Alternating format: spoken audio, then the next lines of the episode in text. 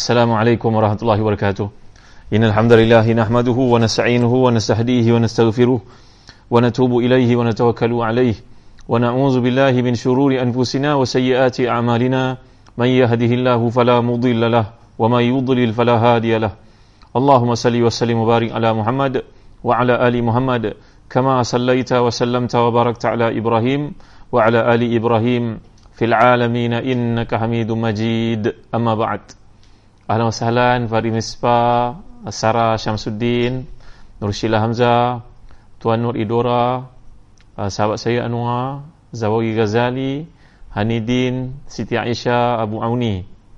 Abu Auni Dari Putrajaya ya Dari uh, Putra Haid. Sahabat baik saya uh, Rukia Janan uh, Ruhana Ali Ahmad Khairi Rusdi Abdullah Nur Sheila Hamzah Zahira Abdullah Dahlia Muhammad Ali, Suhaila, Muhammad Asfani, Zawi Ghazali, Nur Farahin, Mahani Adam, Muhammad Asfani Ahmad semua yang hadir ya. Waalaikumsalam warahmatullahi wabarakatuh. Moga-moga malam ni tak ada apa-apa gangguan. Mudah-mudahan kita dapat uh, mengoptimumkan kuliah kita ni untuk tujuan menambah uh, keimanan kepada Allah Taala. Kerana ilmu ni menambah iman tuan-tuan. Kerana itu Allah bin Rawaha sahabat Nabi yang terkorban di medan Mu'tah, tiga orang panglima jeneral yang Nabi telah pun pilih yang saya ceritakan sikit tentang mereka dahulu. Uh, Nabi telah melantik yang pertama sekali Zaid bin Harisa, yang kedua Ja'far bin Abi Talib, yang ketiga Abdullah bin Rawaha untuk menjadi pemimpin dalam medan Mu'tah yang sangat uh, menakutkan itu. Kerana umat Islam bilangan mereka tak sampai 20,000 orang pun nak melawan musuh yang terdiri pada Rom yang mempunyai bilangan sebanyak 200,000 orang di tempat yang sangat sejuk dan orang-orang Madinah sahabat-sahabat lagi tak biasa dengan kesejukan salji dan sebagainya di Mu'tah. Ha, jadi Abdullah bin Rawahah ni punya satu kata-kata yang digemari oleh para malaikat yang beritahu Nabi SAW bahawa Abdullah bin Rawahah ni iaitu beliau sering mengatakan ta'al sa'atan nu'min bi rabbina mai sat duduk dalam satu majlis yang akan menambah iman kita kepada Allah kata orang utara uh, mari sekejap mari sekejap kita duduk dalam satu majlis yang akan menambah ilmu mudah-mudahan dengan ilmu itu mendekatkan diri kita kepada Allah menambah iman menyuburkannya kerana tuan-tuan mungkin uh, mereka yang ada di luar sebahagian daripada umat Islam sibuk untuk menambah harta dunia mereka yang mana mereka tak akan bawa kembali pun barang-barang itu kepada Allah SWT tapi uh, ramai ataupun segelintir sahaja yang terlibat untuk fikir macam mana nak bina tembok iman, kekuatan iman dalam diri kerana dengan iman ni kita akan bertemu dengan Allah tuan-tuan. Bagi sama kita belajar tafsir memahami Al-Quran mudah-mudahan dengan itu kita memahami apa yang Allah kehendaki dan dapat kita buat benda yang terbaik ah, sebagai hambanya. Jadi malam ni renungan kita adalah ada ayat 36, 37, 38 dan 39 insyaAllah mudah-mudahan Allah beri kepada kita keberkatan waktu agar dapat menyentuh ke semua ayat ini. Firman Allah SWT A'udzubillahiminasyaitanirrojim A'udzubillahiminasyaitanirrojim واعبدوا الله ولا تشركوا به شيئا وبالوالدين إحسانا وبذي القربى واليتامى والمساكين والجار ذي القربى والجار الجنب والصاحب بالجنب وابن السبيل وما ملكت أيمانكم إن الله لا يحب من كان مختالا فخورا الذين يبخلون ويأمرون الناس بالبخل ويكتمون ما آتاهم الله من فضله وأعتدنا للكافرين عذابا مهينا. والذين ينفقون أموالهم رئاء الناس ولا يؤمنون بالله ولا باليوم الآخر. ومن يكن الشيطان له قرينا فساء قرينا. وماذا عليهم لو آمنوا بالله واليوم الآخر وأنفقوا مما رزقهم الله وكان الله بهم عليما صدق الله العظيم bagi tuan-tuan yang memiliki tafsir munir jangan lupa ya lihat pada uh, jilid yang ketiga muka surat 84 85 uh, kami di Telaga Biru sedang mengadakan kempen satu rumah satu tafsir satu sekolah satu tafsir satu masjid satu tafsir satu pejabat satu tafsir. Marilah tuan-tuan kita buat investment yang memahamkan kita kepada kalamullah. Tak adalah hidup lebih nikmat daripada memahami kalamullah tuan-tuan ya? Itu sebab Imam Zamakhsyari mengatakan alhamdulillahillazi ja'alani min ulama'il arabiyyah aku syukur pada Allah kerana pilih aku untuk memahami bahasa Allah SWT Jadi tuan-tuan hati dan dikasihkan saya membawa sedikit uh, reflection ataupun flashback kepada ayat kita yang lalu berkenaan dengan perhubungan suami isteri dan Allah mengajar kita konteks yang empat bila berlaku persisihan di antara suami dan isteri. Dan ada yang bertanya kepada saya, soalan ni bagus ya tuan-tuan. Uh, soalan ni berbunyi bahawa sunnah Nabi adalah tidur dalam keadaan uh, di atas lambung kanan. Uh, tidur atas lambung kanan itu sunnah Nabi SAW. Ha, tapi kalau kita baca dalam Ihya Ulumuddin Imam Ghazali mengatakan bahawa sunnatul anbiya an yanamu ala qifahum. Nabi-nabi tidur dalam keadaan uh, memandang ke langit. Itu nabi-nabi punya cara, cara tidur kata Imam Ghazali, kata Imam Syafi'i wallahu alam tuan-tuan ya. Dalam Ihya Ulumuddin mengatakan demikian. Dan tidur di atas lambung kanan itu merupakan tidurnya para ulama dan para uh, sulaha, para salihin tidur di atas lambung kanan. Uh, tidur atas lambung kiri tidur para sultan Ya ke? Tidur dalam keadaan meniarap macam tu, macam Superman macam tu tuan-tuan. Ha, tidur tu merupakan tidur syaitan. Ya ke? Ha, kalau tidur sunnah di atas lambung kanan, agaknya bila Nabi tidur macam mana tidur isteri-isteri Nabi? Ha, boleh jawab soalan ni tuan-tuan? Baguslah soalan ni. Saya tak nak jawab sekarang, saya nak jawab lepas ni. Tuan-tuan tunggu uh, sampai ke hujung nanti saya cerita macam mana tidurnya para isteri Nabi sallallahu alaihi wasallam saya dah kaji dan bincang tanya kepada beberapa orang ulama mufti sehingga dapat satu kepastian untuk memberikan jawapannya. Terima kasih pada soalan yang begitu kritikal macam tu tuan-tuan. Kreatif betul soalan tu. Ha, sebelum tu sebelum lupa saya nak cerita pada tuan-tuan kelebihan habatus sauda ni. Ha, jangan lupa tuan-tuan ya. Habatus sauda iaitulah yang dihasilkan di Telaga Biru. Kami hasilkannya untuk mengajak tuan-tuan beramal dengan satu sunnah Nabi iaitu makan habatus sauda. Ha, eh mudah saja Muka macam ni, pagi makan dua, petang lepas asau makan dua. Tengok, saya keluarkan begini. Ha. Nampak? Ni bentuknya. Nampak tuan-tuan? Nampak? Biji macam ni eh? Ha, Bismillahirrahmanirrahim. Minum air. Alhamdulillah. Cara Nabi minum macam sipping tuan-tuan eh? Sip macam tu minum Nabi sallallahu alaihi wasallam. Jadi dapatkan habatus sauda alhamdulillah telah dibotolkan seperti ini untuk kemudahan kita minum uh, sama dengan air atau telan atau kunyah saja boleh. Kalau nak kunyah boleh. Kalau kita lihat dalam kisah-kisah dikemukakan oleh para salihin seperti kata Ibn Qayyim dan kita Tibun Nabawi bila ada seorang sahabat sakit parah dalam perangan pulang ke Madinah maka yang merawatnya itu berpesan ke bahawa Nabi SAW menyuruh untuk makan sauda ani batu sauda Habbatus sauda saya tunjuk kepada tuan-tuan. Bijirin barakah ini eh, Nabi nyatakan sebagai habbatul barakah. Nampak tak tangan saya ni? Nampak? Jadi dikatakan dalam bilangan tujuh biji. Ha, kalau kita nak makan begitu tujuh biji. Alhamdulillah boleh. Tapi kami di Telaga Biru mudahkan untuk tuan-tuan. Ni tuan-tuan ni. Bismillah. Makan dalam bilangan ganjil kata Ibn Qayyim. Bismillah. Orang mengandung boleh makan. Orang sakit boleh makan, orang sakit buah pinggang boleh makan. Nabi menjanjikan padanya ada barakah, ada rawatan pada semua penyakit melainkan kematian. Bila ajal sampai, maka itu takdir Allah. Tapi apa semua penyakit akan dirawat dengan habatus sauda, habatul barakah. Kami mewujudkan packaging seperti ini dengan minyaknya, pakai uh, kapsul, hal yang yang halal yang telah dipastikan Uh, kebersihannya mudah-mudahan tuan-tuan boleh gunakan eh. Boleh dapatkan di www.telagabiru.com.my boleh order online. Tak payah datang ke kedai lah tuan-tuan. Musim sekarang kita tak galakkan orang bertemu eh. Boleh order online insyaAllah akan hantar ke rumah. Terima kasih pada penaja. Minta untuk dimaklum kepada tuan-tuan. Jadi ayat yang kita bincangkan pada malam ni tuan-tuan dan ada kaitan dengan soalan dikemukakan kita flashback balik soalan macam mana tidur isteri-isteri Nabi SAW kalau Nabi menggalakkan tidur di atas lambung kanan maka takkanlah isteri Nabi tidur dalam makanan membelakangkan Nabi tuan-tuan. Oh soalan ni. Dan saya tak nak jawab. Saya saja flashback saja soalan ni. Um, fatwa ni tanyakan dan para ulama jawab apakah konteksnya bagaimanakah kedudukannya jadi malam ni saya nak uh, fahamkan tuan-tuan, mengajak tuan-tuan untuk merenungi ayat 36 hingga 39 daripada surat Nisa. Yang maksud, sembahlah Allah, jangan kamu mempersekutukannya dengan satu apapun dan buat baiklah kepada ibu bapamu, kaum kerabatmu, anak-anak yatim, orang-orang miskin, jaga tetangga terdekat, tetangga jauh, taman sejawat, teman sejawat, ibnu sabil dan hamba saya yang kamu miliki. Sungguh Allah tidak menyukai orang yang sombong dan membanggakan diri iaitu orang yang kikir, kedekut, yang menyuruh orang lain buat kedekut dan menyembunyikan kurnia Allah yang telah diberikan Allah kepadanya. Kami telah menyediakan untuk orang-orang kafir azab yang menghinakan dan juga orang yang menginfakkan hartanya kerana riak kepada orang lain, ingin dilihat dan dipuji. dan orang yang tidak beriman kepada Allah dan kepada hari kemudian barang siapa menjadikan syaitan sebagai temannya maka ketahuilah dia itu iaitu syaitan adalah teman yang sangat jahat apalah masalah kamu kalau kamu beriman kepada Allah dan hari kiamat dan menginfakkan sebahagian daripada rezeki yang diberikan oleh Allah kepada oleh Allah itu kepada orang layak dengan keikhlasan dan Allah Maha mengetahui keadaan mereka.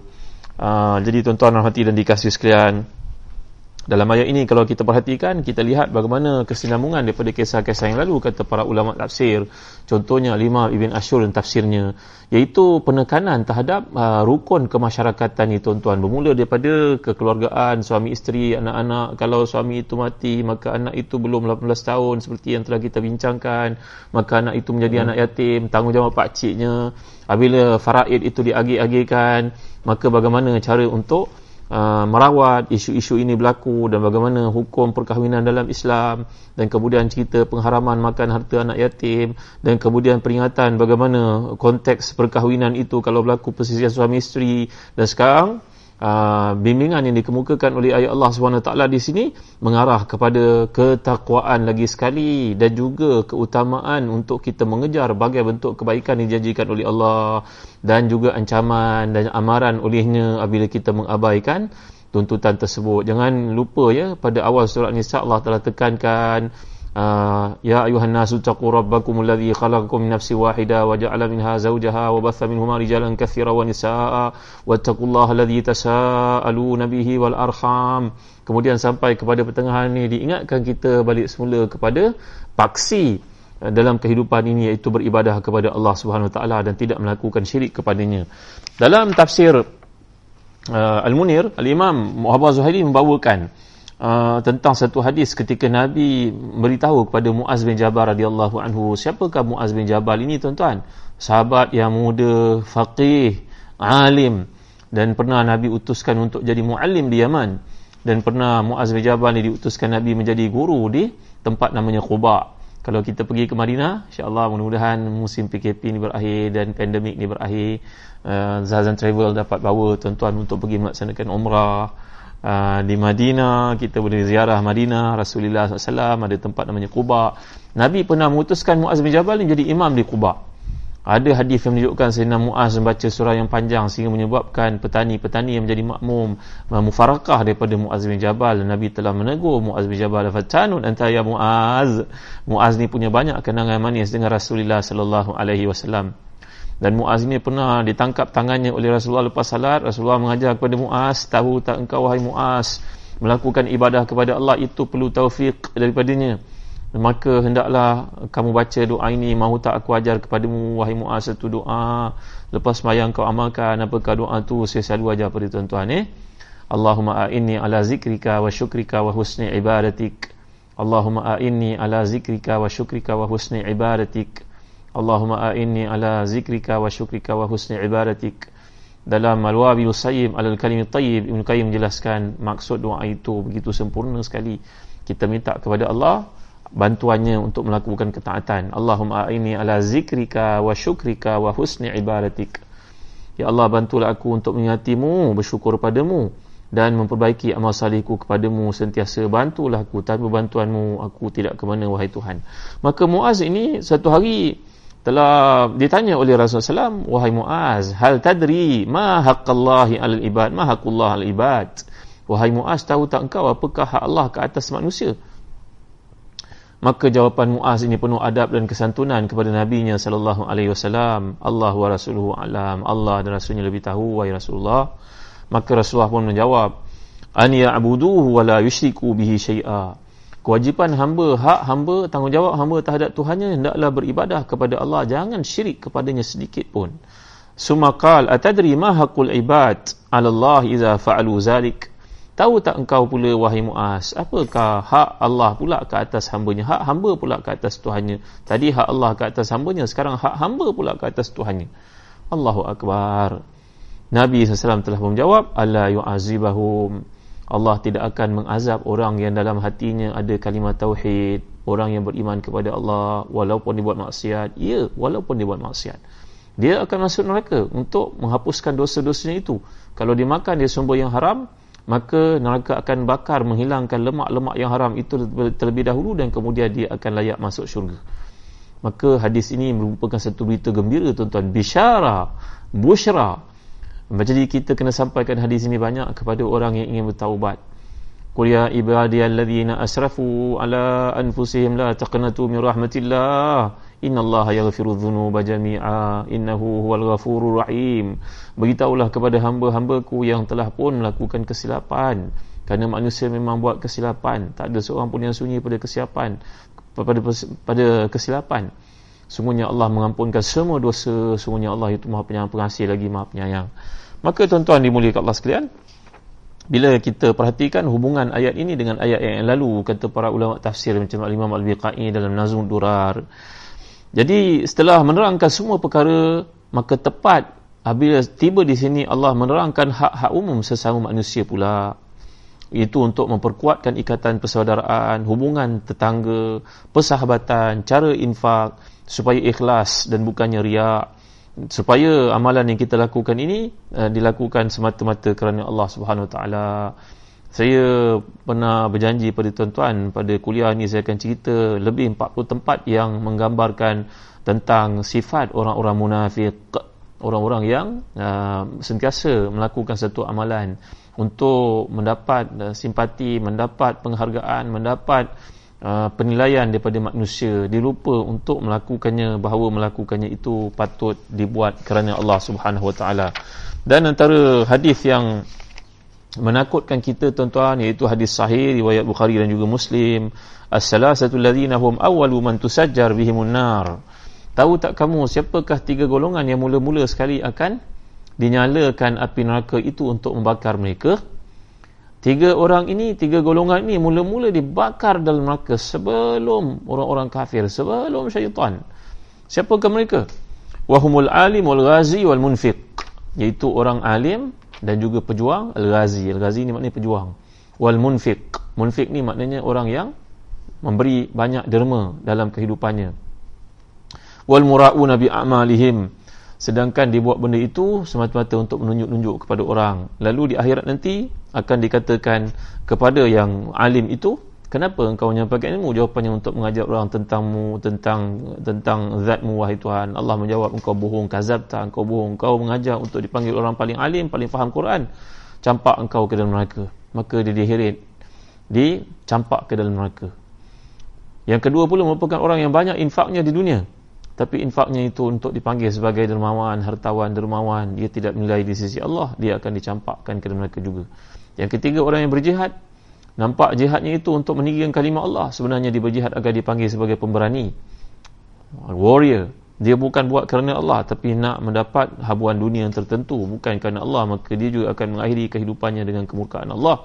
Dia campakkan mereka ini bahayanya sifat riak tuan-tuan yang dinyatakan dalam ayat ini jadi bila kita perhatikan uh, dalam uh, konteks hari ini semalam saya dah jelaskan kepada tuan-tuan beza ayat Allah SWT yang menyebut tentang uh, wabil walidaini ihsana dengan wa azwajuhu ummahatuhum bahasa Arab ini satu bahasa yang sangat mendalam kata Raghib al-Asfahani dalam mufradatnya.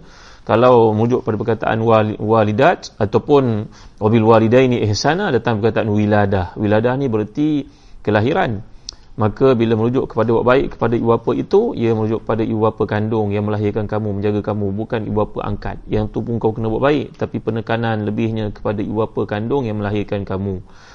Kerana bahasa Arab ini perkataan walid walidah ini datang dari perkataan wiladah wiladah ni makna kelahiran. Tapi kalau sebut perkataan ummahat datang perkataan umun sebab itu dalam ayat surah Al-Ahzab nanti ada peluang kita akan menolak surah Al-Ahzab dan saya dah sentuh sedikit kisah tentang Zaid bin Harisa tentang Zainab binti Jahshin cerita tentang nak angkat cerita tentang isteri si Nabi merupakan ibu kepada orang beriman. Tapi ibu yang dimaksudkan tidak boleh dikahwini. Bukan ibu berarti seorang itu boleh duduk berkhaluat berduaan dengan isteri Nabi. Bukan begitu maksudnya. Sebab itu Allah menggunakan wa ummahatuhu wa azwajuhu ummahatuhum. Isteri-isteri Nabi merupakan ibu-ibu kepada orang beriman dan semalam juga saya ada jelaskan kepada tuan-tuan tentang ihsana. Ihsan ini datang perkataan husnun. Husnuzan. Janganlah seseorang itu mati melainkan dia husnuzan kepada Allah Subhanahu Wa Taala. Jadi maksud uh, di perkataan ihsan ni husnun berarti satu benda yang baik yang menggembirakan orang. ha, menggembirakan seseorang itu di dunia ataupun di akhirat itu sebab disebut hasanah hasanah ni benda-benda yang akan menggembirakan seseorang itu di akhirat dan buat kebaikan di dunia pun menggembirakan di dunia sebelum lagi pada akhirat jadi ya tuan-tuan rahmati dan dikasih sekalian. Saya pernah huraikan juga kepada tuan-tuan perkataan ihsan ini berbeza dari perkataan adil. Seperti Allah nyatakan Allahu ya'muru bil adli wal ihsan. Allah uh, menyuruh melakukan perkara yang namanya adil dan perkara namanya ihsan. Apa maksud adil dan maksud ihsan tuan-tuan? Saya dah bagi contoh pada tuan-tuan. Seorang beli tanah. Maka tanah yang dia belinya tiba-tiba dia pergi tengok eh ada pula orang menceroboh duduk kat tanah tu tanpa kebenaran pemilik yang asal pun tidak tahu ada orang menceroboh tanah yang dijualnya itu. Maka kita yang beli tanah pergi jumpa dengan yang menceroboh dan duduk berkata kepada ni berapa lama dah awak duduk sini? Dah tak ada lama lah dah duduk 20 tahun ha? 20 tahun tak lama? Subhanallah. Kalau bayar sewa sebulan 100 pun dah berapa ribu dapat. Maka berkata kepada orang itu awak untuk mengetahui awak tanah ni milik saya sekarang eh jadi saya minta awak untuk keluar lah sebab saya tanah ni saya punya saya dah beli ni geran dia ni pertukaran nama dan sebagainya. Itu namanya adil tuan-tuan. Memang hak kita untuk minta demikian. Tapi ihsan ialah bertanya kepada ni tengok anaknya kecil-kecil ambil peksa pula musim PKP pula sebagai contoh. Berkata kepada yang menceroboh itu buatan awak ni oh, salah awak tahu tak? Awak tak dapat kebenaran pemilik yang asal. Awak zalim pada hak dia. Kalau awak kata awak tak ada rumah pun memanglah di sudut akalnya tak logik takkan 20 tahun awak tak mampu nak kumpul duit beli rumah flat pun kalau 20 tahun lalu harganya baru 40 ribu. Uh, jawapan awak ni memanglah tak pernah sabar tapi tak apalah. Saya bagi orang berapa lama awak nak duduk sini? Boleh tak saya bagi awak? Uh, saya minta tolong tuan bagi saya 6 bulan. Ah, tak apa tak apa. Awak nak 6 bulan saya bagi setahun duduk. Ini namanya ihsan tuan-tuan. Adil beza daripada ihsan. Jadi adil ini mengikuti undang-undang. Tapi ihsan itu lebih daripada undang-undang sebab itu kata Al-Imam Al-Ghazali tuan-tuan rahmati dan dikasihi jadi kalau kita lihat dalam penyataan antara yang jelas disebut oleh Al-Imam Al-Ghazali adil adalah memperlakukan orang sama dengan perlakuan yang selayaknya yang anda patut terima. Itu namanya adil. Tapi kalau ihsan memperlakukan kepadanya satu yang lebih baik daripada anda terima. Faham kan? Itu sebab disebut dalam kata-kata ulama laisal ihsan an tuhsin ila man asa ahsana ilaika wa innamal ihsan an tuhsin ila man asaa ilaika ihsan itu bukan buat baik kepada orang buat baik pada engkau itu normal tapi ihsan adalah buat baik kepada orang yang buat jahat kepada engkau Allahu Akbar, Masya Allah, Tabaraka wa Ta'ala, La ilaha illallah, Muhammadur Rasulullah, macam Nabi kita Sallallahu Alaihi Wasallam ketika pembukaan kota Mekah. Nabi bertanya kepada golongan musyrikin yang dahulu menyakiti Nabi. Ada sebahagiannya duduk bergayut dekat kelambu Kaabah nak minta selamat daripada Nabi SAW dan juga pedang umat Islam dan Nabi tidak memasuki kota Mekah itu dengan kezaliman. Dengan penganiayaan tak ada siapa pun dibunuh melainkan mereka yang betul-betul terus terang menentang Islam. Itu saja yang namanya uh, dilistkan untuk dibunuh untuk diambil tindakan Nabi SAW saya daripada itu Nabi bertanya kepada mereka tuan-tuan doa lah mudah-mudahan tak lama lagi saya akan keluarkan sebuah buku bertajuk Sirah Nabi SAW yang mudah untuk kita baca kepada isteri, anak-anak uh, ke sekolah cikgu-cikgu ya mudah-mudahan bantu uh, mendekatkan diri kita lagi kepada Rasulullah sallallahu alaihi wasallam dan untuk tuan-tuan alhamdulillah kami di Telagi Biru ada terbitkan sebuah buku bertajuk Ensiklopedia Peperangan Rasulullah sallallahu alaihi wasallam. Uh, Ensiklopedia Peperangan Rasulullah itu menunjukkan daripada 84 peperangan dan juga saraya, saria yang Nabi terlibat dengan para sahabat ternyata kebanyakannya untuk menggerunkan musuh bagi tujuan dakwah. Bahkan Islam memanggil kital bukannya qatil bukannya uqtulu tetapi qatilu. Qatilu kalau kita belajar bahasa Arab wazannya fa'ilu. Maknanya tindak balas selepas satu tindakan kezaliman dikenakan kepada kamu. Wahai umat Islam bukan kamu menyerang orang sewenang-wenangnya. Jadi apa yang dilakukan Nabi kepada golongan musyrikun yang melakukan berbagai kejahatan terhadap Nabi ketika Nabi sedang semayang dijerutnya leher Nabi. Ketika Nabi sedang semayang dilakukan Uqbah bin Abi Mu'id dicurahkannya daging unta yang busuk bahagian dalam unta yang disembeli yang telah membusuk itu dicurahkan ke atas tubuh Nabi sallallahu alaihi wasallam. Datang eh, datang Fatimah Az-Zahra radhiyallahu anha wa ardhaha membersihkannya pada Nabi menangis-nangis. Beliau melihat perlakuan jahat golongan musyrikun terhadap ayahandanya Rasulullah sallallahu alaihi wasallam. Tapi apa kata Nabi kepada golongan musyrikun ketika pembukaan kota Mekah izhabu fa antum tulaqa. Pergilah kamu semua kamu semua dibebaskan. Sebagaimana kata Yusuf kepada abang-abangnya yang ternyata bersalah menolaknya ke dalam perigi buta itu maka uh, aku mengatakan kepada kamu benda yang sama aku katakan Nabi Yusuf itu kepada abang-abangnya. Aku pun keluarga kamu wahai golongan Quraisy aku berkata benda yang sama kepada kamu. Izhabu fa antum tulaqa. Pergilah kamu kamu semua bebas dan tidak dikenakan apa tindakan. Siapa masuk rumahnya selamat masuk ke dalam kawasan Masjid Haram selamat. Siapa yang kunci rumahnya selamat siapa letak senjatanya selamat. Maka tujuan Nabi adalah untuk berdakwah kepada mereka. Ini namanya ihsan tuan-tuan dimuliakan Allah sekalian. Allahu Akbar Masya Allah Tabaraka wa Ta'ala jadi bila Quran menggunakan kata penghubung wabil walidaini ihsana, wabil walidaini ihsana. Sepatutnya bahasa Arab kalau sebut ihsan ni ila. Ahsana ila. Kalau kita baca Nasr Yusuf Allah menggunakan uh, ayat yang sama. Wa qad ahsana bi iz akhrajani min asijni wa ja'a bikumil badu. Nabi Yusuf berkata kepada uh, ayahnya, adik-beradiknya, Allah buat baik kepada aku. Padahal dia kena ujian macam-macam. Jatuh dalam pergi buta, dipenjarakan, dianiaya perempuan itu. Tapi semuanya Nabi Yusuf lupakan dengan berkata, Waqad ahsan Nabi. Allah SWT buat baik kepada aku. Maka benda yang sama disebut oleh Allah ketika buat baik kepada ibu bapa. Bahasa Arab ini huruf jar yang digunakan oleh Allah di sini. Wabil walidaini ihsana. Allah tidak kata wa ilal walidaini ihsana bagi menunjukkan wabi ni bi ni dalam bahasa Arab berarti ilsaq ilsaq ilsaq ni maksudnya apa tuan-tuan melekat maknanya satu benda yang rapat kalau kita belajar bahasa Arab sebut perkataan lasiq. Lasiq ini berarti selotip maka kalau ilsaq maknanya rapat. Mana buat baik pada bapa itu kerana kerapatan hati. Dia melahirkan kamu. Kamu kena lupakan segala kekurangannya pada kamu. Kamu kena menganggap ibu bapa adalah segala-galanya lepas daripada Allah Subhanahu Wa Taala. Maka itu maksud ilsaq. Maknanya begitu rapat. Perhubungan itu macam kisah dalam surah Yusuf yang mana Nabi Yusuf mengatakan waqad ahsana bi Allah buat baik kepada aku. Sedangkan berbagai-bagai ujian dialami oleh baginda alaihi salatu salam. Nanti ada peluang kita masuk surah Yusuf tuan-tuan ya. Surah yang dikatakan oleh Atha al-Khurasani. Al-Khurasani membacanya boleh menghilangkan stres insya-Allah moga ada kesempatan ada umur tuan ya jadi itu yang dikatakan oleh para pakar bahasa contohnya Raghib Al-Asfahani begitu juga Al-Imam Tahir Ibn Ashur jadi perkataan yang digunakan oleh Allah di situ wabil walidaini ihsana Allah tidak sebut wa ilal walidaini ihsana kerana ilah itu adanya penjarakan. Kalau kita belajar bahasa Arab kan? Zahab tu zahab tu ilal madrasah. Aku telah pergi ke sekolah mana ada jarak? Walaupun ahsanah ni lebih digunakan banyak dalam konteks kalau kiraan analisisnya kepada ilah tetapi dalam konteks perhubungan kasih sayang ini dia adalah ilsaq. Maka tidak sesuai digunakan ilah digunakan bi. Ahsana bi. Subhanallah masyaallah tabaraka wa taala. Jadi tuan-tuan dimuliakan Allah sekalian uh, dapat kita faham di sini perkara yang paling utama selepas beribadah kepada Allah adalah baik kepada bapa. Kita akan lihat perkara yang sama dengan surah Luqman. Allah menceritakan selepas hubungan dengan Allah hubungan dengan ibu bapa.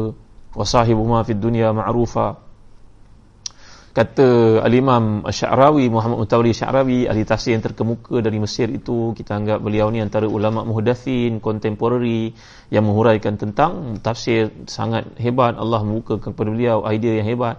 Beliau berkata kalau engkau perhatikan dalam laras bahasa Al-Quran bila ayah ibu itu orang Islam maka Allah menggunakan perkataan wabil walidaini ihsana tapi kalau ayah ibu itu bukan Islam kamu masuk Islam daripada keluarga latar belakang bukan Islam ibu itu masih kekal dalam agama asal maka Allah menggunakan wasahibhuma fid dunya ma'rufa. Mana buat baik kepada mereka dengan cara ma'ruf. Jadi ihsan itu lebih tinggi daripada ma'ruf kata al-imam Muhammad Mutawali Sya'rawi. Allahu Akbar Masya Allah Tabaraka wa Ta'ala. Nanti ada peluang kita akan buat uh, comparison studies di antara ayat ini. Tuan-tuan comparative studies di antara ayat ini dengan ayat surah Luqman bila sampai waktunya nanti insyaAllah Kemudian Allah menjelaskan buat baik kepada tetangga yang dekat, jiran yang dekat, jiran yang jauh. Uh, Al-Imam Hasan Basri seorang tabi'i yang terkemuka mengatakan bahawa uh, aku melihat para sahabat meraihkan hak kejiranan ini dalam lingkungan dalam lingkungan rumah sebanyak 40 keliling kita. Maknanya 40 rumah keliling kita merupakan kejiranan kita tuan-tuan dimuliakan Allah sekalian. Sama ada jiran dekat ataupun jiran jauh dan jirannya satu hadis walaupun hadis sebut lemah ia merujuk kepada tiga kategori jiran kejiranan pertama jiran pertama adalah jiran yang memiliki tiga hak atas kita Iaitulah kaum keluarga. Mereka memiliki hak kekeluargaan, hak keislaman dan hak tetangga.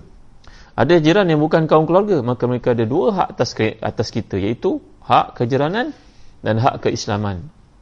Manakala jiran yang bukan Islam, mereka tetap memiliki satu hak ke atas kita iaitu hak kejiranan ini tadi.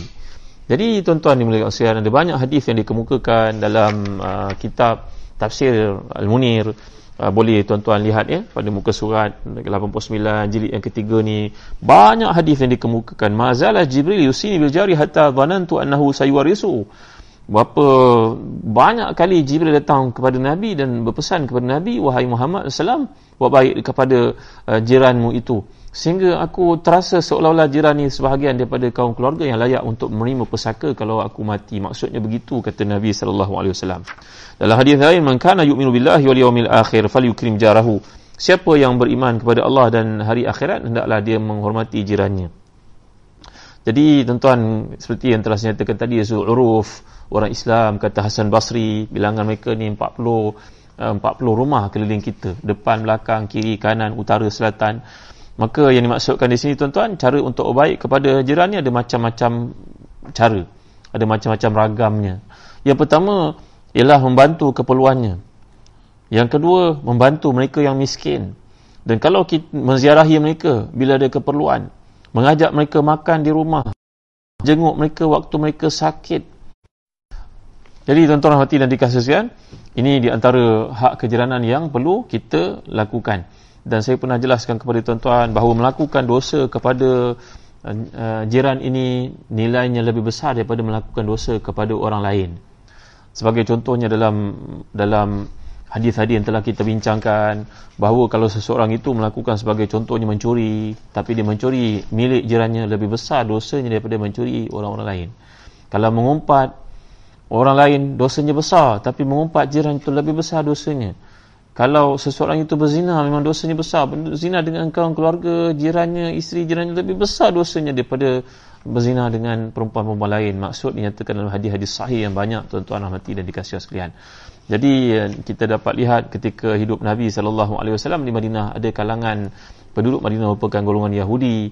Di Madinah adalah satu komponen masyarakat majmuk maka Nabi kita sallallahu alaihi wasallam saling pesan ketika memasak satu makanan apakah ada bahagian untuk jiran? Sedangkan jiran itu orang Yahudi. Dan bila mati seseorang di kalangan jiran mayatnya lalu di kawasan tersebut. Sedangkan dia orang Yahudi Nabi ada Nabi bangun sallallahu alaihi wasallam. Para sahabat tanya kepada Rasulullah itu hanyalah merupakan seorang Yahudi? Maka Rasulullah telah menjawab bukankah dia seorang manusia? Subhanallah, Masya Allah, Tabaraka wa Ta'ala. Dan saya pernah cerita pada tuan-tuan dahulu tentang anak seorang Yahudi yang sering datang ke majlis Nabi bersama dengan uh, kanak-kanak anak-anak orang Islam yang ada di Madinah. Namanya Abdul Kudus. Saya pernah cerita pada tuan-tuan kan. Macam kita kat kampung satu masa dahulu 30-40 tahun lalu ada orang Cina, ada orang India yang bukan Islam duduk sekampung tapi raya dia pun pakai baju Melayu. Dia pun tidur rumah, rumah kita, dia pun berkawan kita, makan. Dia pun tak makan makan-makan haram, dia rasa pelik makan, dia cakap bahasa Melayu lebih baik daripada sebahagian kita ini sebahagian daripada yang pengalaman lalu yang kita lalui kan tuan-tuan? Tapi zaman makin jauh manusia makin kebendaan maka tak lupa kepada orang Islam pun kadang-kadang diburu oleh dihantui kebendaan maka perasaan respect oleh orang-orang bukan Islam kepada kita makin mengurang lah tuan-tuan ya kembali kepada kisah Nabi kita salam maka ketika sakitnya anak seorang Yahudi bernama Abdul Kudus Nabi pergi menziarahinya. Allahu Akbar Masya Allah Tabaraka wa Ta'ala disebut oleh Imam Abdul Hayy Al-Katani dan buku beliau bertajuk Taratib Al-Idariyah. Oleh kerana akrabnya hubungan dia dengan anak-anak para sahabat seperti Anas Malik, Sahal bin Sa'ad, Samura bin Jundab, maka Nabi pergi ziarah budak ini bertanya, mana pergi kawan kamu? Mereka menjawab, dia sakit wahai Rasulullah, Rasulullah pergi. Budak muda ini, budak lelaki ini macam usia seorang rendah ni sakit tuan-tuan. Nabi pergi ziarah. Sallallahu alaihi wasallam. Lihat ke mata dia memanglah kuyu, layu akan mati tuan-tuan. Nabi beritahu Jibril bahawa dia akan mati. Nabi berkata kepadanya, Wahai Abdul Kudus, ucapkanlah engkau, Asyhadu an la ilaha illallah wa asyhadu anna Muhammad Rasulullah. Aku lihat banyak kali kau datang ke masjid, kau semayang dengan kawan-kawan Islam kan? Maka ayah ibu, si Abdul Kudus ni tengok je kat dia. Dia tengok kat ayah ibunya, dia sian ayah ibu dia. Ayah ibu dia tak Islam lah, Yahudi. Dia lihat Nabi SAW. Nabi seorang pemimpin yang hebat. Ayah yang bersifat penyayang. Maka ayah dia tengok ayah dia seolah minta izin nak masuk Islam. Ayahnya tahu kebenaran Islam tuan-tuan. Maka ayah yang berkata kepadanya, Wahai Abdul Kudus, Ati Abul Qasim, Wahai anakku, taatilah bapa kepada Al-Qasim. Nabi punya gelaran oleh orang Yahudi, mereka panggil Nabi kita salam sebagai Abul Qasim. Kalau nak panggil Muhammad, nampak macam biadab kerana Nabi kita seorang pemimpin. Kalau panggil Rasulullah, maknanya mereka beriman dengan Rasulullah. Maka mereka panggil yang tengah-tengah. Abul Qasim, bapa kepada Al-Qasim. Itu juga satu bentuk penghormatan kepada seseorang. Bila kita panggil namanya dinisbahkan kepada nama anak ini dipanggil kunyah yang pernah saya ajar tuan-tuan dahulu. Ingat lagi ke tidak? Entah ingat entah tidak lah tu. Tuan-tuan dimulai Allah sekalian. Sunnah eh? Kita memanggil orang dengan kunyah. Baik dalam ayat ini lagi kalau tuan-tuan perhatikan tuntutan yang dikehendaki oleh Allah SWT kat sini buat baik kepada ibu bapa, buat baik kepada kaum kerabat, buat baik kepada anak yatim yang telah kita huraikan panjang lebar, buat baik kepada golongan miskin, wal jari dhil qurba, jiran yang dekat, wal jari junub, setengah uh, riwayat mengatakan daripada Anas bin Malik makna di sini wasahibil janbi kawan yang dekat itu merujuk kepada isteri. Tapi pandangan yang tepat bukan isteri sebenarnya tuan-tuan. Dia merujuk kepada apa yang dinyatakan oleh Allah kat sini iaitulah teman sejawat Ibnu Sabil Wasahibil janbi maknanya teman sejawat. Kata Al-Imam Az-Zamakhsyari dalam tafsirnya tafsir Kasyaf uh, ni saya tunjuk pada tuan-tuan eh tafsir Kasyaf satu tafsir yang sangat menarik. Al-Imam Zamakhsyari pernah berkata At-tafasiru fi dunya bila adadi wa laysa fiha mithlu kasyafi in kunta tabgha tabgha tabgha al-hadiya fazam qira'atahu. Uh, innal jahla innal jahla da'un wal kasyafu kasyafi kata-kata beliau ni hebat ni. Di dunia ni ada banyak tafsir tapi tak ada satu pun yang sama dengan tafsir aku. Kalau seseorang itu sakit carilah ubat dan tiada ubat sebaik kitab kasyafku. Allahu akbar. Tapi memang best lah kalau kita faham bahasa Arab tuan-tuan kita lihat apa yang disebut oleh Imam uh, Zamakhsyari dalam kasyaf. Beliau kata bahawa wasahibu bil jambi itu maksudnya sahibaka bi an hasala bi janbika ini kata-kata yang menarik kerana kefahaman yang begitu mendalam terhadap bahasa Arab bila Allah menggunakan perkataan sahib bil jambi sahibaka. Orang yang pernah berkawan dengan kamu walaupun sekejap. Mungkin seorang itu kita jumpa dekat wukuf di Arafah. Mungkin seseorang itu kita jumpa ketika umrah. Mungkin seorang itu kita jumpa ke RNR mungkin seorang itu kita jumpa keretanya rosak tengah jalan kita ada jumper ini tuan-tuan dimaksudkan. Rafiqan fi safar jaran mulasiqan syarikan fi ta'allum ilmin atau hirfa orang yang kau jumpa ketika sedang belajar di universiti ataupun pergi kursus hirfa ni macam kita kursus ya tuan-tuan belajar satu ilmu. Wa imma qa'idan ila janbika fi majlisin aw masjid aw ghairi zalik ataupun orang yang kau jumpa kat masjid duduk dengan majlis ilmu itu pun masuk dalam ayat ini. La ilaha illallah muhammadur rasulullah. Fa alayka an tar'a zalikal haqq wa la tansa maka hendaklah engkau ambil kepentingan jumpa dengan orang-orang seperti itu. Orang-orang baik biasanya yang kau jumpa itu untuk bantu. Kamu keluar masjid tengok siapa dia hilang? Oh kamu jumpa siapa hilang? Ha, tak apalah. Baliklah kaki ayam. Macam tu ke tuan-tuan? La ilaha illallah Muhammad Rasulullah. Allahu Akbar la ilaha illallah Rasulullah. Seorang kawan saya saya cerita, kawan-kawan saya ni, kawan saya orang saleh tuan, mengajar waktu malam pergi kuliah. Satu hari dia balik lambat. Kerana ada orang tanya soalan pukul 12 malam, ialah kita ni kalau tanya orang pada-pada lah tuan-tuan ya. Maka sahabat saya ni pun jawab-jawab dah pukul 12 malam. Balik dia mengantuk. Tiba kat kawasan perjalanan kawasan itu dia nampak sebuah kereta rosak tepi. Dia ustaz, orang baik. Dia berhenti. Tengok orang tu dengan anak dia dalam kereta apa hal ni tuan? Kereta rosak lampu tak menyala. Oh ya ke? Boleh tak bantu saya? Boleh boleh insyaAllah. Awak jalan depan. Tuan jalan depan buka lampu susul saya ikut belakang kata orang yang kereta rosak tu jalan ni sahabat saya ni pun kata ok baik. Kesian tengok anak-anak dalam kereta. Dia membawa kereta oleh kerana mengantuk yang amat sangat tadi tuan-tuan. Dia bawa kereta jalan ke depan orang tu escort kat belakang.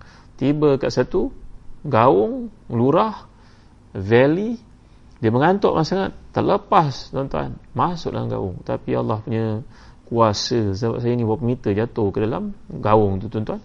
Jatuh tak ada apa-apa. Keretanya rosak lah dia pun tengok tersedar daripada lamunannya ni malang yang tak bau lah berapa second dia boleh berlaku begitu. Dia pun jatuh. Cerita betul kan? Dia pun Allah Akbar tersedar. Tengok dah kereta dia dalam gaung dia pun keluar pintu kereta boleh buka pintu tengok ke atas. Nampak orang yang tadi menumpang cahayanya ketika berjalan dekat jalan tu. Orang tu pun lambai. Terima kasih dia terus jalan. La ilaha illallah muhammadur rasulullah ayat ini menceritakan tentang kewajipan kita sebenarnya untuk baik kepada semua orang yang kita jumpa. Jadi kata Imam uh, Zamakhsyari dan tafsirnya makna sahibil janbi ni kalau ada riwayat mengatakan ia isteri kata Imam Zamakhsyari itu tak tepat. Yang tepatnya orang yang pernah kita jumpa walaupun sekejap walaupun sekelumit waktu itu kita bersua dengannya tapi kena ingat ada kebaikan yang berlaku di antara kita. Mungkin di Arafah itu kita tak sempat ambil makanan dia ambilkan makanan kita mungkin tak ada makanan dia bagi kita makanan dia. Mungkin tak ada air dia hulurkan kepada kita air. Allahu Akbar. Mungkin kita tak bawa buku ketika nak tawaf itu dia bagi kita buku. Mungkin siapa kita hilang dia bagi siapa dia. Ya la ilaha illallah Muhammad Rasulullah. Masyaallah tabaraka taala kata Imam Azam Khsyari inilah orang yang kau kena ambil perhatian. Allah menekankannya untuk engkau meraihkan mereka itu. Wa ibn sabil al musafir al muqati bihi iaitulah orang yang musafir dalam perjalanan terputus putus wangnya ataupun hilang dompetnya. Walaupun kita jumpa dia pada hari ni dekat stesen minyak sekian-sekian dia kata dompet dia hilang dia pun bantu kita membantu wallet dia hilang kita bantu. Minggu depan kita pergi kat stesen jauh pula dekat Kuala Selangor. Eh dia ada lagi kat situ dia kata ceritanya sama. Kita pun tanya macam mana jumpa dia awak ni? Itu jumpa kat Buloh ini jumpa kat sini pula. Awak ni orang muda pergilah kerja. Kenapa minta-minta duit macam ni? Tegur orang tak salah tuan-tuan tapi jangan hina orang lah tuan-tuan ni kerana hari ni kita dengar macam-macam cara lah orang kumpulkan duit dengan cara tak betul. Masuk dalam Facebook cerita dia kena penyakit itu penyakit ini bagi nombor akaun rupanya hidup mewah. Allahu Akbar la ilaha illallah Masya Allah tabaraka wa ta'ala. Jadi ayat ini mendengarkan kepada kita wasahibil jambi seperti yang telah difahami ia merujuk kepada siapa saja teman yang pernah kita jumpa dan ter, terlebih utama bila terlebih eh, lagi kalau orang ini memberi kepada kita bantuan walaupun bantuan itu kecil tapi kena ingat kena buat baik kena balas. Kalau kita tak boleh balas budi doakan untuk mereka tuan-tuan. Itu sebab dalam hadis mengatakan kalau kita tak mampu nak buat baik kepada orang buat baik kepada kita ucapkan kepadanya jazakallahu khairan. Jazakallahu khairan. Jazakallahu khairan kasiran Semoga Allah memberkati kamu dengan sebanyak-banyaknya. Kalau kita kata begitu kepada seorang dalam hadis mengatakan faqad ajzal al-ata. Kalau kita boleh buat begitu, kita tak mampu nak balas balik jasa yang telah diberi kepada kita itu, sebenarnya kita telah buat baik yang banyak kepadanya. Kan kadang-kadang kita berhenti sembahyang sekarang musim PKP kat tengah highway kat RNR. Kita tak bawa sejadah, tak bawa sejadah tak boleh masuk sembahyang pada setengah tempat. Tapi nak sembahyang tak terluput waktu. Kita pun pergi munda mandi, munda mandi nak cari apa-apa patut untuk dia alas dia datang seorang tuan nak semayang dia bagi sejadah. Baru lagi sejadah dia. Rupanya dalam kereta dia duduk sejadah dia punya satu-satu memang, memang sengaja nak wakafkan kepada orang. Allahu Akbar la ilaha illallah Masya Allah orang ni baik sungguh. Kita nak bayar duit seratus ringgit pun dia tak nak. Pernah sekali tuan-tuan ni saya punya pengalaman lah. Bawa kereta tak bawa tas cenggu. Sekarang semua semua sistem highway kita tak boleh terima duit cash. Tak bawa tas cenggu. IC pun tinggal Sebaiklah polis tak tahan dengan orang Bangla mana tuan-tuan. La ilaha illallah Muhammad Rasulullah. Maka saya pun berhenti mencari tempat untuk beli. Semua stesen tak jual tuan-tuan. Semuanya habis. Allahu Akbar. Kenapa boleh habis eh? Macam-macam lah main di fikiran kita. Kereta tak boleh lepas ni. Reverse pun tak boleh. Duduk termanggu-manggu situ. Apa nak buat ni? Tuan-tuan hati dan dikasih sekalian. Datanglah seorang. Saya doakan segala kebaikan untuknya. Tanya kenapa tuan ada apa masalah? Saya kereta sekat tak ada touch and go. IC tak ada IC pun tak ada. Ha nanti saya ambil. Dalam touch and go card yang dibagi pada saya tuan-tuan kalau lah sahabat saya ni ada dan kemudian saya tak mampu nak bayar jasa beliau. Saya tak ambil telefonnya kelang kabut tuan. Ha, bagi saya kad ambil kad ni kan. Saya pun pakai ada 40 ringgit lebih. La ilaha illallah Muhammad Rasulullah. Subhanallah, masya-Allah, wa taala. Jadi ini orang yang pernah buat baik kepada kita. Kita tak mampu nak balas jasa mereka tuan-tuan. Orang ni dia buat baik memanglah kerana Allah. Tak ada apa pun di sebaliknya. Kita hadap, lihat kadang kereta je pun zuhud je. Tapi hatinya besar. Allahu Akbar Masya Allah Tabaraka wa Ta'ala. Jadi tuan-tuan. Ah, tak nampak macam bangla ya. Jadi dalam ayat ini mengajar kita untuk buat baik pada mereka. Lagi apa tuan-tuan? Allah nyatakan pada hujung ayat yang 36 ni. Iaitulah firmannya wa ma malakat aymanukum dan orang yang merupakan hamba saya kamu kata al-imam Wahab Az-Zuhaili dalam tafsirnya menguraikan tentang keutamaan buat baik kepada hamba-hamba ni. Hum ikhwanukum wa khawlukum. Ja'alallah ja'alahumullahu tahta aydikum. Faman kana akhuhu tahta yadihi falyut'imuhu mimma ya'kul waliyulbis waliyulbishu mimma yalbis. Wala tukallifuhum min al-amali ma yaghlibuhum fa in kalaftumuhum fa'inuhum alayhi.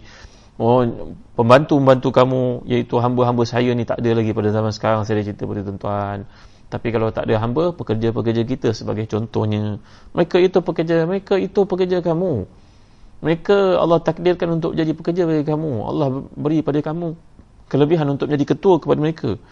Maka hendaklah kamu pastikan apa yang kamu nikmati beri kepada mereka. Inilah rahsia kejayaan orang-orang Jepun katanya tuan-tuan ya. Kalau tuan-tuan baca kisah mazhab bisnes Jepun oleh guru saya Datuk Zulkifli Malik menceritakan bagaimana orang Jepun ni telah pun melahirkan satu kehebatan perniagaan beratus tahun antaranya kerana mereka menjadikan orang bahawa mereka itu memiliki sense of belonging kepada apa yang mereka lakukan. Sharing yang diwujudkan. Kaedah yang reward yang diberikan. Kita pun kena belajarlah kaedah itu. Jangan pentingkan diri sendiri tuan-tuan. Ambillah buat pada pekerja-pekerja kita. Ambil tahu di kalangan mereka ni yang sakit jadikan mereka ni seperti keluarga kita latih mereka uji mereka beri pada mereka benda-benda yang menyeronokkan mereka. Ya seorang Cina berniaga maju dalam perniagaannya. Pekerjanya 90% orang Islam tuan-tuan. Saya tanya pada Cina ini pada orang Cina usahawan yang sangat berjaya ni. Macam mana kamu berjaya eh? Dia kata saya nak tukar kereta pun takut. Dia panggil saya ustaz nak tukar kereta pun takut. Ustaz kenapa? Saya takut pakai kereta baru ni melukakan hati pekerja saya mati-matian kerja untuk saya pekerja ni kebanyakan Melayu. Semua sayang pada dia. Bahkan pekerja-pekerja itu yang menasihatkan dia untuk tukar kereta. Tengok keretanya buruk sangat. Dia takut meng, meng, meng, apa, meng, apa istilahnya? Melukakan hati perasaan pekerja-pekerjanya. Allahu Akbar Masya Allah dalam hadis mengajar kita 1400 tahun lalu hamba kita kena buat macam tu. Bagaimana pula kalau orang itu bukan hamba? Tentulah lebih-lebih lagi tuan-tuan penghargaan yang kita kena beri kepada mereka meraihkan mereka memberi peluang jadi ini yang diajar dalam Islam oleh Rasulullah sallallahu alaihi wasallam. Dan di akhir sekali ayat 36 Allah menyatakan innallaha la yuhibbu man kana mukhtalan fakhura. Allah tidak suka kepada orang yang mukhtal dan juga fakhur. Kalau kita belajar bahasa Arab, mukhtal datang perkataan khailun kata Raghib Al-Asfahani. Khailun, khailun ni maknanya kuda. Apa pula kaitan perkataan buruk yang Allah maksudkan di sini dengan uh, dengan satu istilah yang yang buruk, yang tidak baik, yang negatif dikaitkan dengan kuda. Sedangkan kuda itu mulia asal usul perkataan mukhtal ni kata Raghib Al-Asfani tentang khail. Khail memang kuda. Kuda ni kalau dia berjalan nampak macam angkuh memang Allah jadikan dia seperti itu. Binatang yang baik yang mulia yang hebat. Jalannya nampak tegap bergaya segak. Memang Allah jadikan dia seperti itu. Jadi orang yang menggunakan sifat kuda yang bukan pada tempatnya dengan keangkuhan ini dibenci oleh Allah. Mukhtal. Maknanya nampak sombong jadi perkataan mukhtal ni kalau kita perhatikan asal usulnya daripada kuda ni tadi ia merujuk kepada keangkuhan tapi pada kuda tidaklah demikian. Cuma bila manusia mengamalkannya ia dibenci oleh Allah SWT.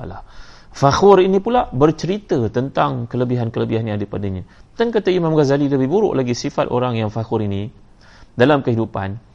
Dia menceritakan segala kelebihan-kelebihannya. Akhirnya dia tidak ada modal lagi untuk cerita kelebihan-kelebihan dirinya maka dia pun kaitkan kelebihan itu dengan orang kelilingnya. Dia bercerita kamu tahu tak kampung sekian-sekian?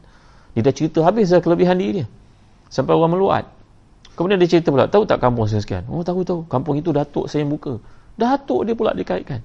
Kerana dia dah tak ada modal lah untuk melebihkan dirinya daripada orang lain dikaitkan datuk dia yang salih itu yang tak suka pun orang sebut-sebut tentang kebaikan-kebaikannya. Inilah orang yang rugi tuan-tuan yang mulia sekalian.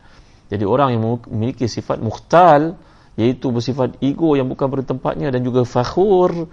Iaitu orang menyebut-nyebut tentang kelebihan-kelebihannya itu dibenci oleh Allah SWT tinggal lagi dalam peperangan sahaja dibenarkan perjalanan ataupun mengekspresikan kesombongan itu seperti yang Nabi sebut. Ini merupakan satu perjalanan cara jalan yang dibenci oleh Allah. Melainkan dalam peperangan kita kena tunjukkan keangkuhan kita sebagai seorang yang memegang agama Allah dan ingin menghentam orang yang mengejek dan menghina agama Allah SWT baik tuan-tuan dah hujung sekali. Ha, suspend nak dengar soalan tadi eh. Soalan yang tanya bagaimana tidur romantiknya tidur Rasulullah SAW Rasulullah mengajar kita untuk tidur di atas lambung kanan? Kata Imam Ghazali para anbiya tidur dalam keadaan mendongak. Namanya naumu ala qifa mendongak seperti itu melihat ke langit. Dan orang-orang salih tidur di atas lambung kanan. Raja-raja tidur atas lambung kiri. Lambung ni maknanya dada ataupun rusuk tentang rusuk eh. Dan uh, tidur yang menca- meniarap seperti itu muka menghadap ke lantai ini tidur syaitan. Ini kata-kata Imam Ghazali kata-kata orang bijak. Dan Nabi pun pernah menegur sahabat yang tidur meniarap seperti itu betul dalam hadis yang menerangkan. Tapi tuan-tuan uh, maksud daripada hadis galakan untuk tidur di atas lambung kanan di atas rusuk kanan. Satu perkara jadi bila orang tanya macam mana nak tidur isteri Nabi? Kalau Nabi, isteri Nabi tidur di atas uh, rusuk kanan juga mereka akan belakangkan Nabi. Tak ada adab kepada Nabi nampaknya. Tuan-tuan, jawapan para ulama, sunnah Nabi ini untuk diamalkan oleh kita. Untuk mengetahui lebih lanjut tentang perkara semikian, taklah disuruh kita untuk cek sedalam seperti itu. Namanya tanatul nanti. Tanatul ni berarti kita mencari-cari benda yang menyusah-nyusahkan kita akhirnya. La tas'alu an asya'a in tubdalakum tasukum dan mungkin dalam bab maksud tidur itu di permulaannya digalakkan kita untuk tidur semikian.